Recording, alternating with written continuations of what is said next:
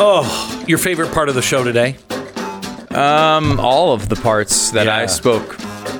Yeah, yours. You I didn't. I really- didn't like your parts. Were your But you parts? were Do we have to really keep? a very- Can we edit out Glenn's parts of the show today? You know the favorite part of part of the podcast for me? What? This part. See, and then we started, and then people would be like, "Oh my gosh, he loved the whole podcast." Oh yeah. Have you not started the damn? Start the podcast.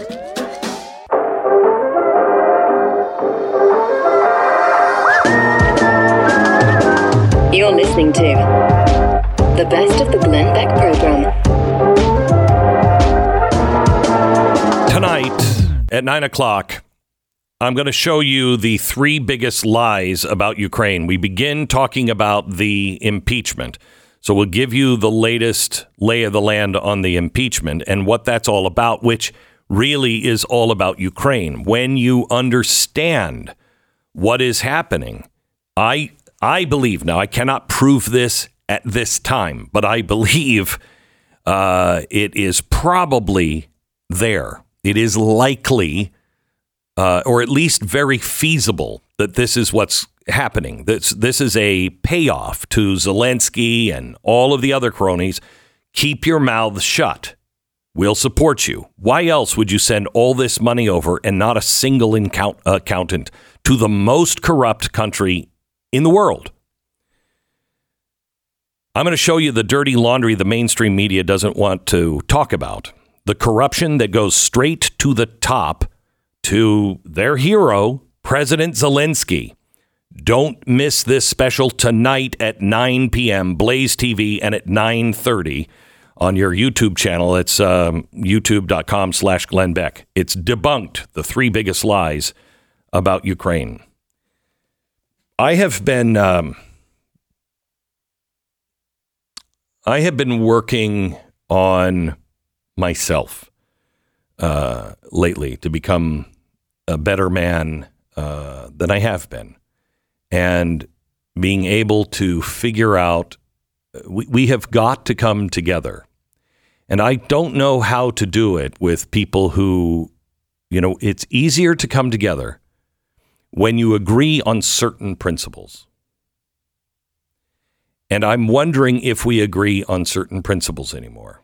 Because we can argue about anything unless one side is trying to destroy you or others and go against everything you stand for. I can't sit down at a negotiating table with Vladimir Putin and say, hey, let's just all get along. I, I, I don't know how to do that unless I just say, you know, uh, we'll all get along. You stay on your side, we'll stay on our side. Okay. But I, I can't do business. I don't know how to negotiate with somebody who wants to burn our cities down to the ground. I don't know how to negotiate with somebody who wants to thwart the Constitution. I, I, I don't know how to have that conversation. But we've got to learn. I've been rereading um, Dale Carnegie's How to Win Friends and Influence People. There's a lot in that book. But I, as I've been listening to it, it was written in 1955 and then updated. But as I'm listening to that book, I'm like, I, I don't know if those people exist anymore. You know, where you can be friendly and and be honest and really pay attention to them. And you know, when you have a problem, you go to them and you you are a good decent person and you appeal to their higher angels. I don't know. I mean, I, I meet them all the time. But if you listen to the press, they don't exist. And I, I don't know if that's true. I don't know what is true. Yesterday was 9 12. And what was it? 13 years ago, we started something called the 912 Project. And uh, it is something that made Rupert Murdoch very, very nervous because he thought I was going to use this to control the world. And I'm like, he's like, what are you doing? I'll organize all these people. I'm like, nothing. I'm actually not organizing it. They're, they're organizing all these things. Well, what are you going to do with all that? Um, nothing. Um, I'm just trying to make the place a better place. And here's an idea. But I was going over the nine principles and the 12 values.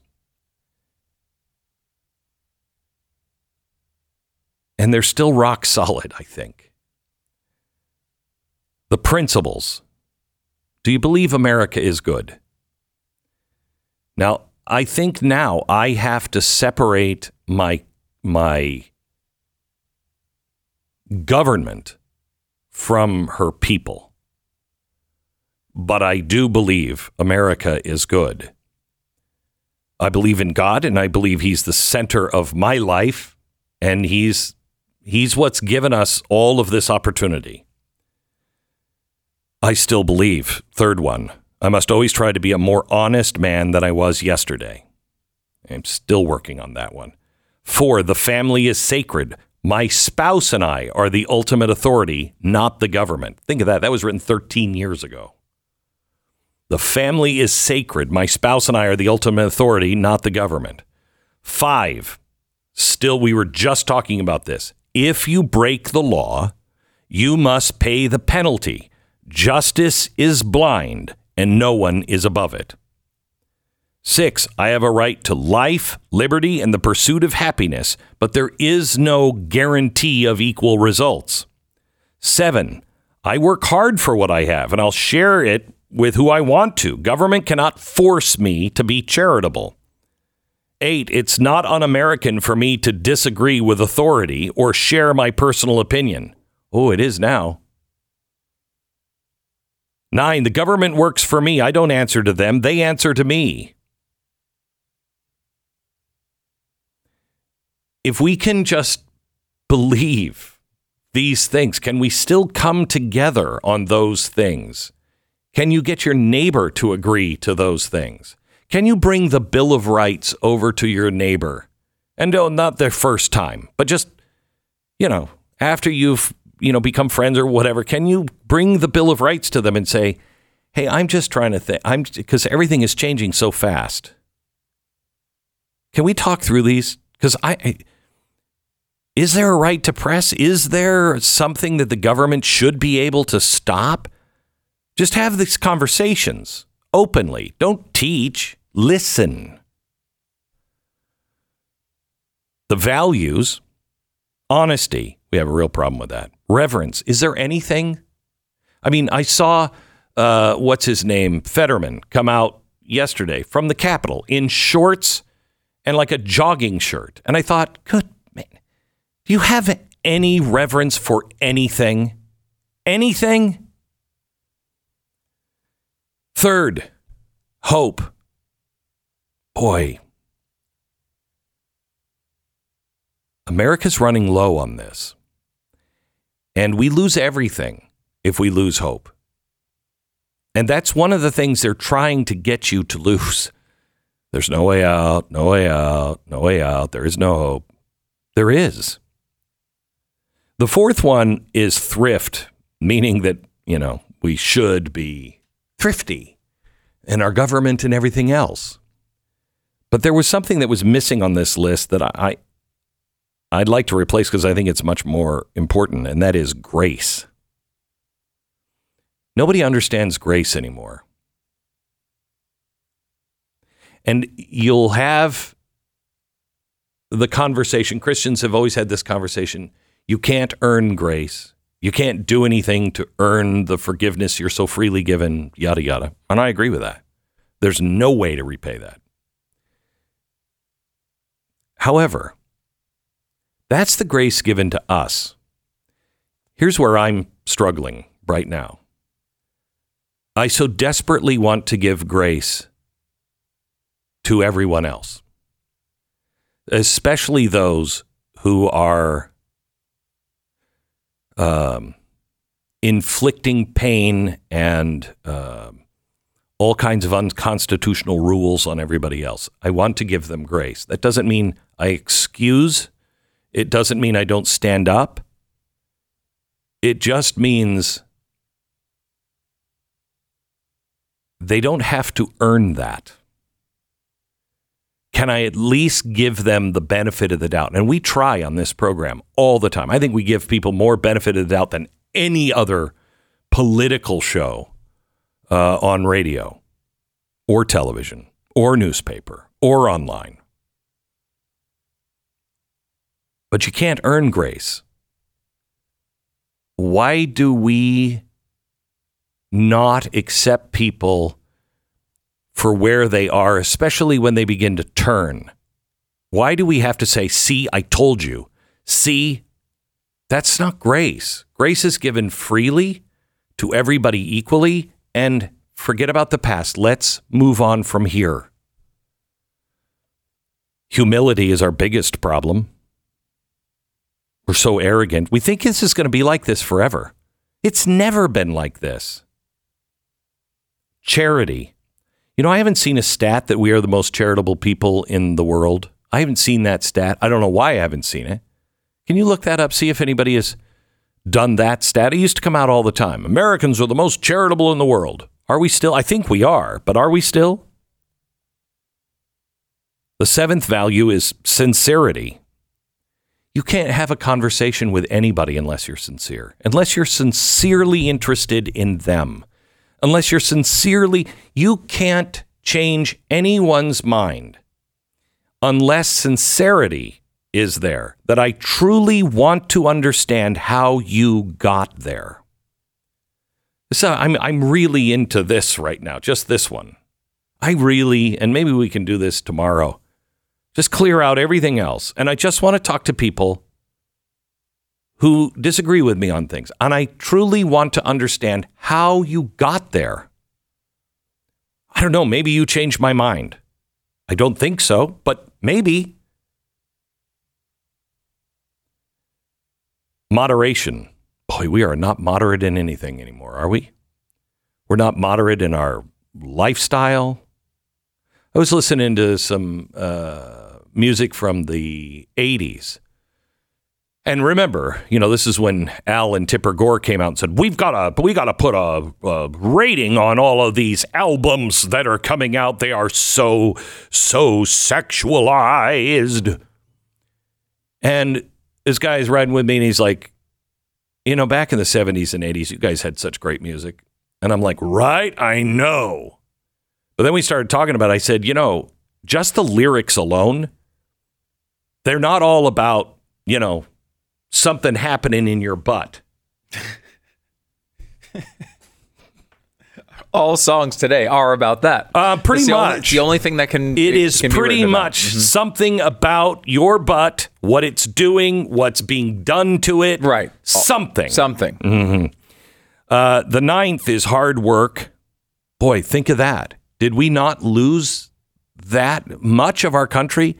Just lost that seemingly overnight.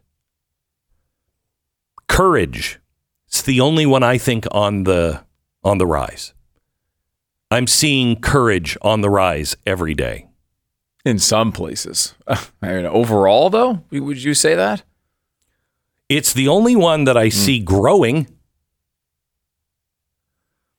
Personal responsibility.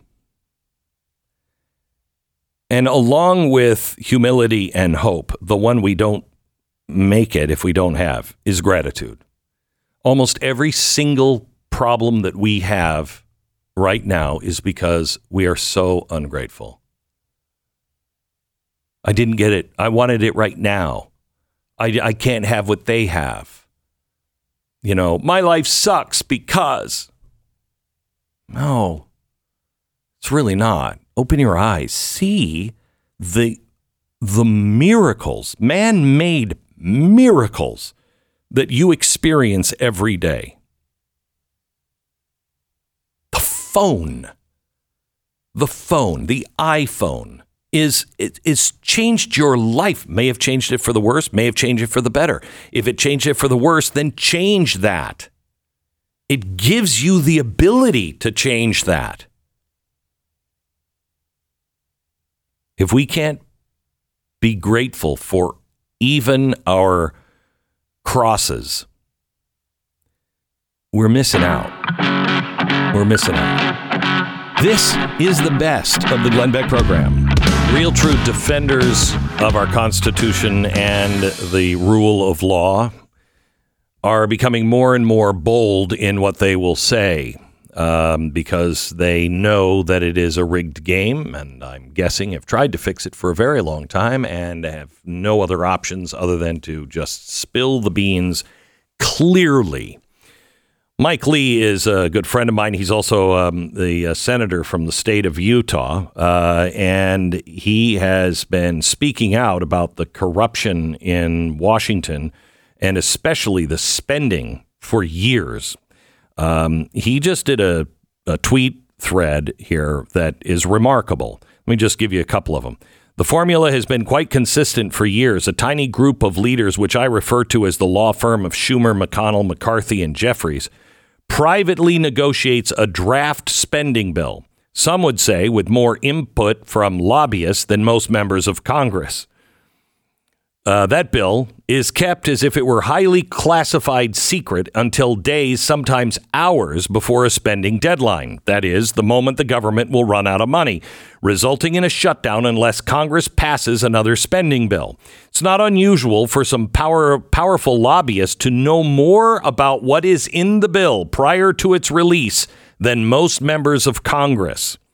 As soon as it's been released, allowing most members of Congress to see it for the first time, lawmakers in both chambers are told you've got to pass this right now without any changes in order to avoid a shutdown. Lawmakers who want time to read and amend the bill and to remove excessive and inappropriate items in the bill or add new items wrongly omitted from it are told that would be nice, but there just isn't any time for that. Lawmakers are told essentially you've got two options here. You can vote for the bill or you can vote against it. Yes or no? No amendments. Your choice. But know this if you oppose this bill, you're going to risk causing a shutdown and you'll be blamed if that happens. Thus, many members quickly acquiesce to these intimidation tactics, uttering as if reciting a mantra rehearsed phrases like this bill isn't perfect and the process was totally unfair, but I voted for it anyway because I care about the troops and I hate shutdowns. What a hero. Never mind that the bill spends too much money. Never mind it funds countless things like voting yes, that um, countless things those voting yes publicly oppose. Never mind that for all, uh, uh, never mind that for all, most of Congress knows the bill might fund giant monuments to Benedict Arnold, King George III, and Milli Vanilli. They're in. Nobody wants a shutdown. Literally, no one. And it's bad for the country, and Mike Lee is here to tell us what to do about it. Hello, Mike. It's good to be with you. And that, that was the most extensive quote t- tweeting at base Mike Lee has ever received. So thank you for that. You're welcome. You're welcome.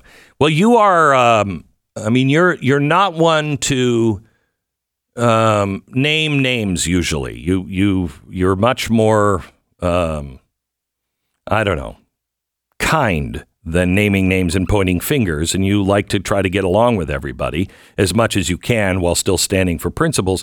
This you are you are exposing the whole game and naming names here. Why? I'm doing it because it's destroying our country, and I've done everything I can internally. Normally, the way I like to solve problems in any organization, including the United States Senate, to work internally to persuade people. I've done this for years, and the process has continued the same.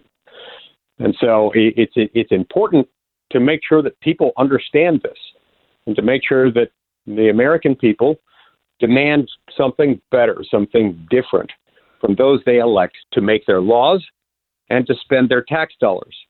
This is unacceptable. And it is, make no mistake, this is what has landed us to the point where we're $33 trillion in debt. This doesn't happen by accident. It happens through this magic formula, which needs to end.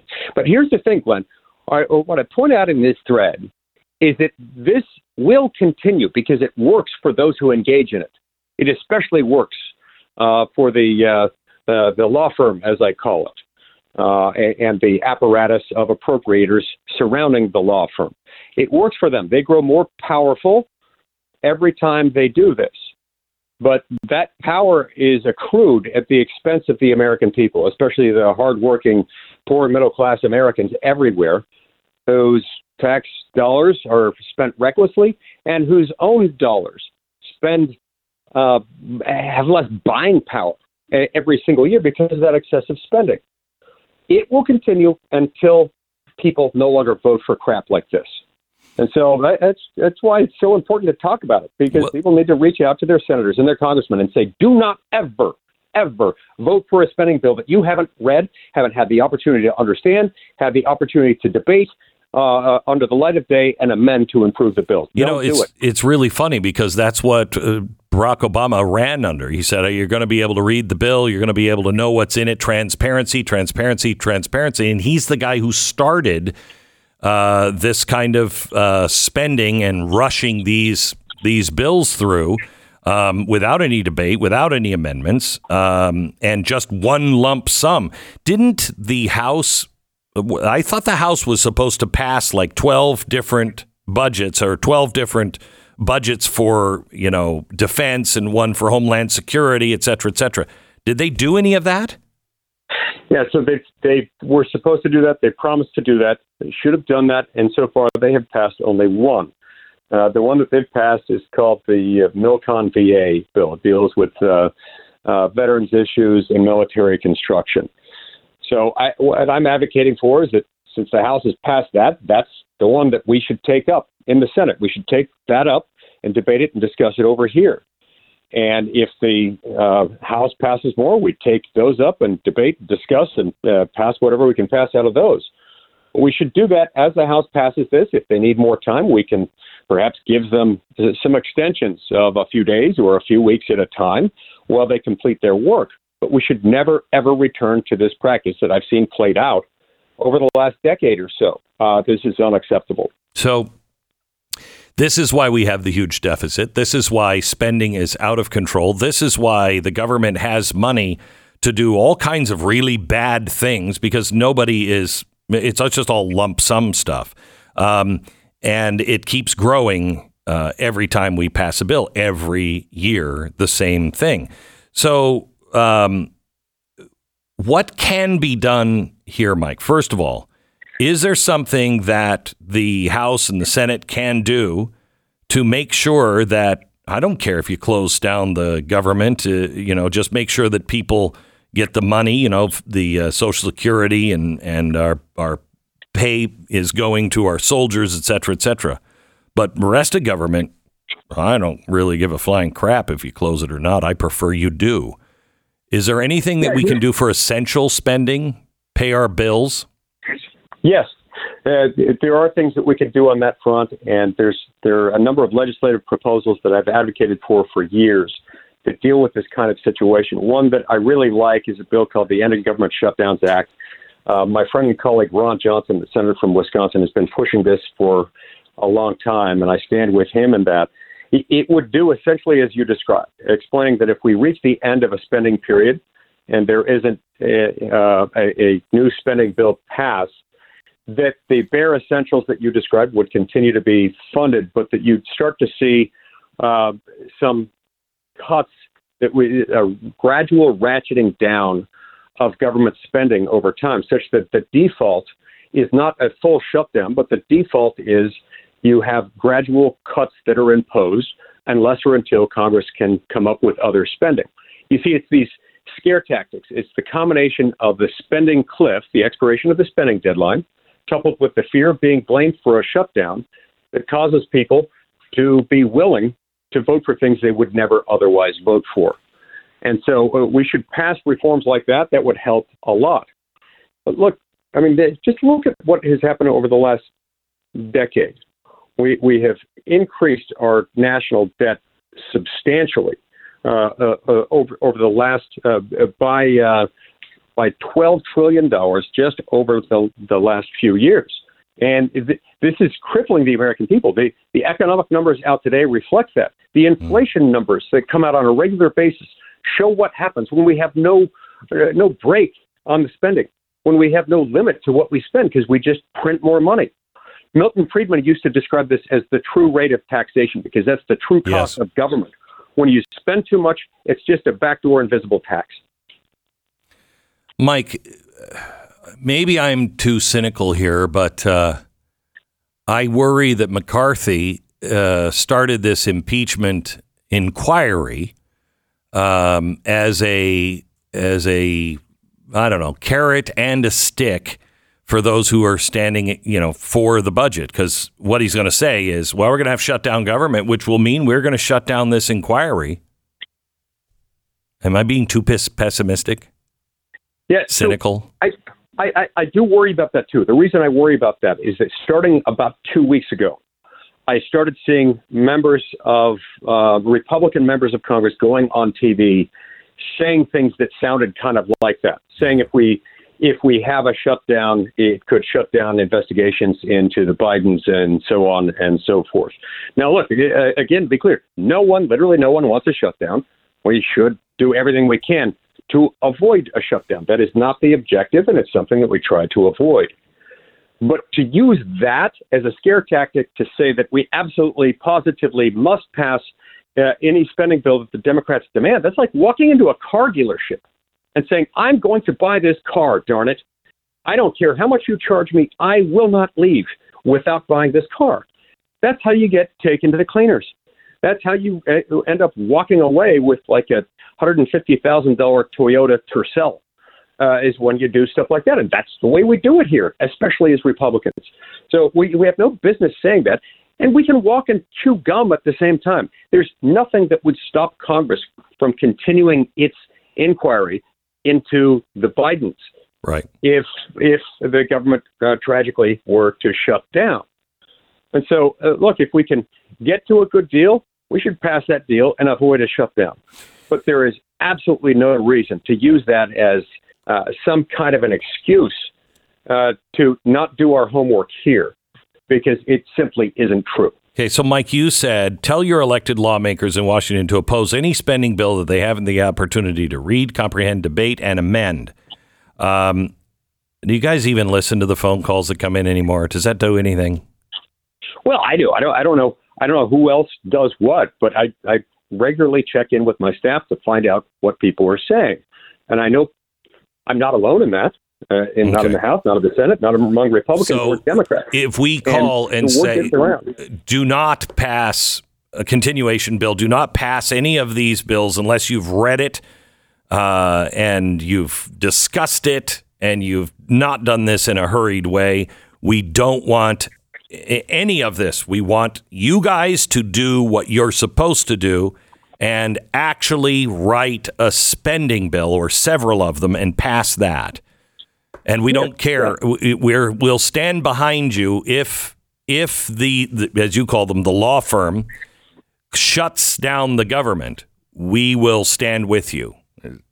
Right? Exactly, and that's and that's a great way of putting it. I would add to that, at least in the Senate. Look, each house is a little bit different, but in the Senate, there's no excuse ever for people voting for a bill, not only if they haven't read and had the opportunity to debate in public, but also uh, each member needs to have had an opportunity to offer amendments and to vote on amendments to improve the bill. And there's no reason why they can't do that in the House, too. Uh, because that's the thing. Uh, part of what's so pernicious about this, Glenn, is they write this thing in secret. Well, with the help of lobbyists, to be sure, but uh, in secret. It's guarded as a state secret within Congress and then they roll it out as a in this hermetically sealed case and mm. say you can't touch it, you can't penetrate it, you can't change anything about it, you can't amend it or improve it, you can't cut anything or add anything. It's done. That's wrong. And if they do that to us, we should vote no. Now, keep in mind, this is not too much to ask, nor is this even asking for a specific budget amount. Hopefully, we will get to the point where yeah. we won't spend more than we have. But this is the best first step toward getting to that point. We will never get to the point where we stop spending too much unless or until members vote no without the adequate opportunity to read, understand, debate, and amend each bill. Mike, thank you. Appreciate it. Thank you. Senator Mike Lee on the budget, and this is going to be the battle for the next uh, few weeks. And of course, you're an extremist if you think that we should actually, you know, what they're doing is the same thing. There's got a group of five people who are the elites and they're telling everybody else what they have to do. Take it or leave it. You're an extremist if you don't. You're listening to the best of the Glenn Beck program. Never thought in America I would have to do shows, and I have a feeling I have to do many, many, many, many shows on the rule of law. Uh, I thought we all got it, but apparently not, because now people are being indicted, people are being prosecuted. People are going to jail for things that they shouldn't be necessarily going to jail, while others are doing far worse and they're just walking away. I want all the bad guys who break the law to go to jail equally, equal and blind justice. I will tell you right now, I am not a fan of impeachment. I am a fan of this impeachment with Joe Biden. I was not a fan of Donald Trump's impeachment. Why? Because they didn't have anything on. Remember, they kept saying, "Well, here you wait until you hear, wait until you see the proof." Okay. Now let me be consistent. I am also against the impeachment that the Republicans are doing in Texas they're taking on Ken Paxton. And if Ken Paxton did something illegal, then take him out. But this is not it. They're impeaching him with no evidence. And this, I believe, coming from the Bush people, but I could be wrong. Uh, somebody who's really been following this closely is Sara Gonzales, and she is the host of News and Why It Matters here on Blaze TV every day. Hello. How Hello. are you? Good to Hi, see you. I'm good. So, um, I was shocked when I started seeing the actual trial Mm-hmm. uh, in the Senate. Shocked at the fact that this seems like a, a Stalin show trial. Yeah, and it was done very quickly, rushed through in a holiday weekend. And in fact, um, I want to borrow a term that I heard used in this trial, which is there are no coincidences in Austin. And there are a lot of things that make you go, hmm, during this whole entire process. For starters, uh, there was no Republican in the Texas House who called for Ken Paxton to be impeached until right after Ken Paxton called on Dade Phelan, Speaker of the House Dade Phelan, to resign after the video, you recall the video that surfaced of him allegedly, seemingly being severely intoxicated on the House floor.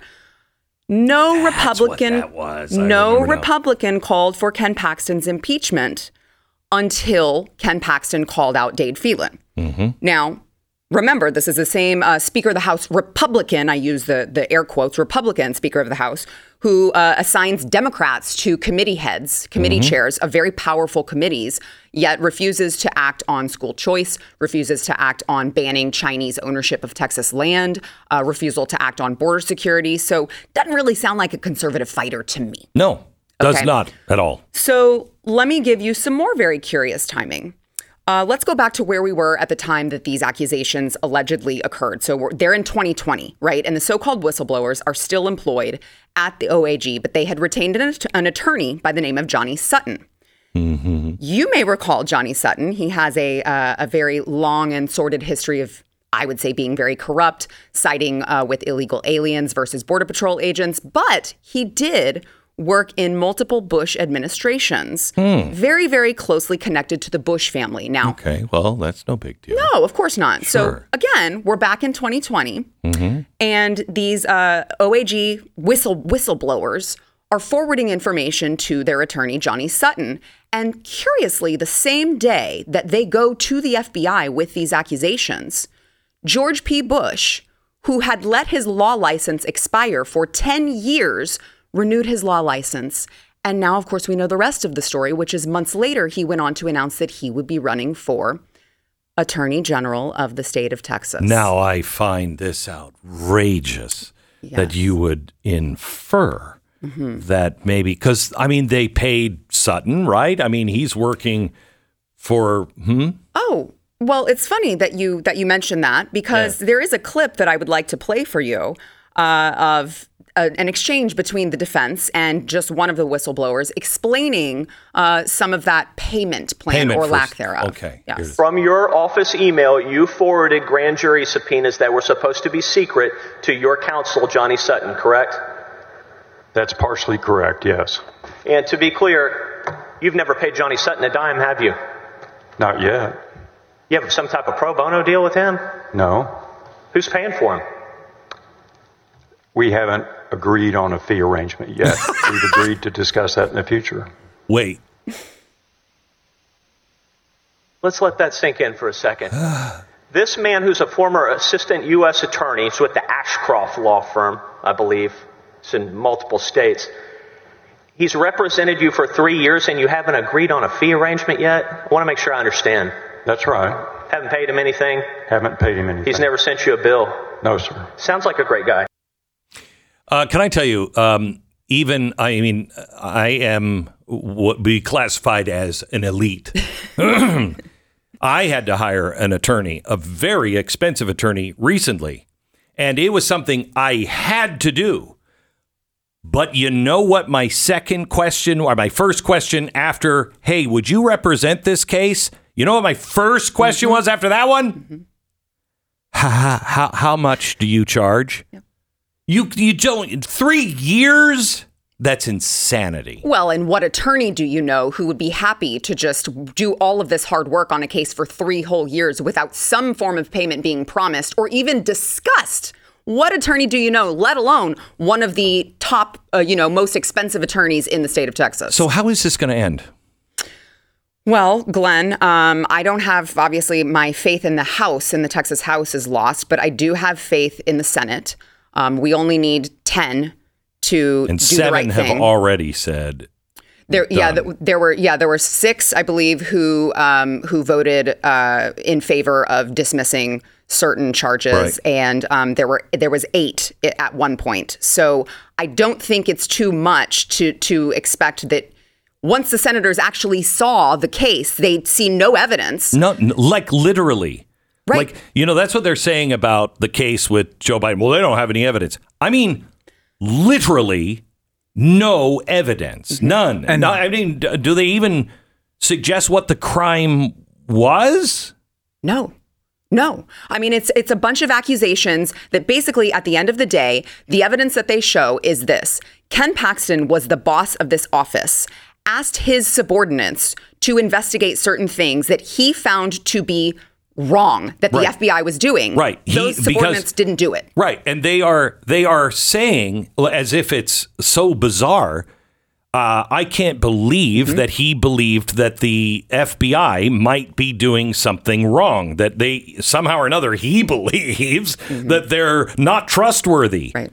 Damn right. Yes. Yes. And and that tells you really to me that tells you all you need to know about these whistleblowers. Uh, they have do they have strong credentials? Sure, but at the end of the day, they are bureaucrats who have been in the bureaucracy for so long they refuse to question the integrity of an agency that we have seen weaponized against half the country.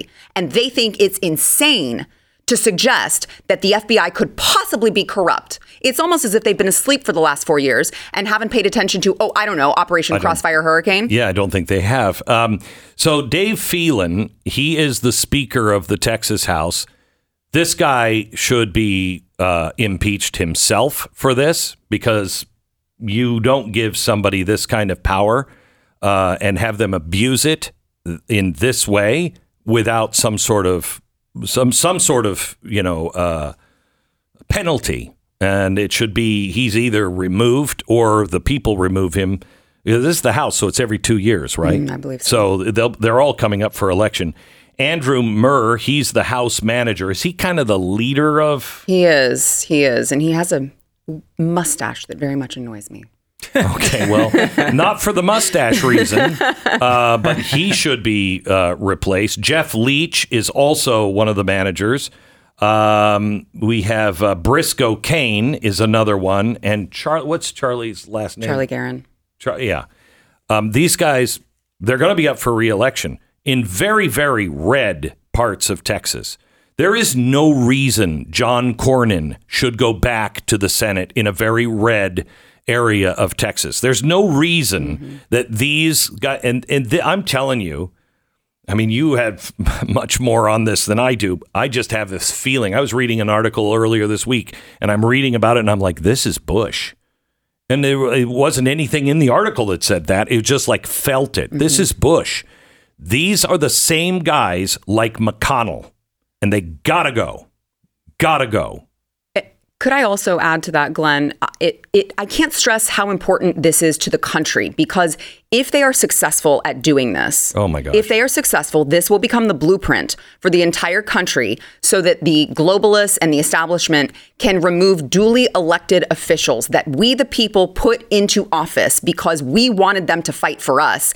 And this will be the blueprint to remove them anyway. Yeah, that's what they're doing to the House caucus right now, the Freedom Caucus. They're mm-hmm. saying they're extremists, they're terrorists, The this line of Republicans have always hated the Tea Party and their values. Yeah. That's that's just the truth. They are progressives. They believe they know better than you. And if this kind of stuff can go on, you know, you think you're just dealing it with it with with Donald Trump. You're not. You're dealing it with uh, January 6th. You're dealing with it with Donald Trump. You're dealing with it here. Uh, if we don't teach the lesson, don't you dare do this. If somebody breaks the law and you have evidence, bring it. But not this. Not this. Yeah. Thank you so much. Thank you so much. I'd urge everyone in Texas call your senators, uh, tweet them, email them, let them know that this cannot stand. You know, it's weird. I called mine, uh, what, yesterday was it? Yeah. Yeah. Or yesterday or the day before. And, uh, uh, and this has never happened to me, but uh, I'm like, uh, can I, can I, can I talk to the senator? No, no, he's really busy. Okay. Can I leave a message? Sure. Left a message. Hmm. I, I've not heard back from him. That's a, I mean, you know, that's great. I mean, you know, he's probably really busy, but I've never experienced that as one of the biggest talk show hosts in America. I've never, I've never experienced that. So it was a new thing for me, which I, uh, I'm, I'm grateful. Um, so, Sara, thank you so much. thank you. Blaze TV host of the news and why it matters every day on Blaze TV. na na